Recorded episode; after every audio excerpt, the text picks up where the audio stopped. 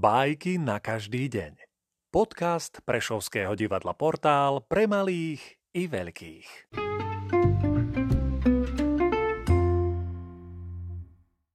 Jean de la Fontaine Lasica na pôjde Rastenka lasička, slečinka spanilá, neveľkým otvorom do pôjda skočila. Schudnutá ešte od choroby. Tam voľne celé hodiny tá kráska slávievala hody.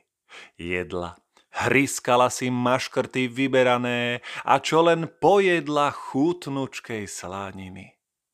Následkom tejto hostiny stlstla. Stučnela neslýchane.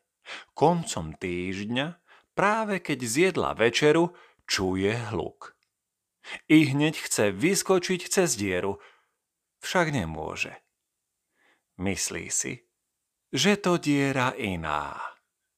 Keď chvíľu márne skákala, povie Touto dierou, čo dnes von nepustí ma, pred pár dňami som sa dnu ľahko dostala. Myš, ktorá ju tam vidí, rečie. Hej, len brucho máte teraz trochu väčšie. Chudá ste prišli sem. Chudá, chodte i von. Na mnohých vo svete platia podobné reči. Ale nemiešajme takýmto dôkazom vašu príhodu do ich vecí.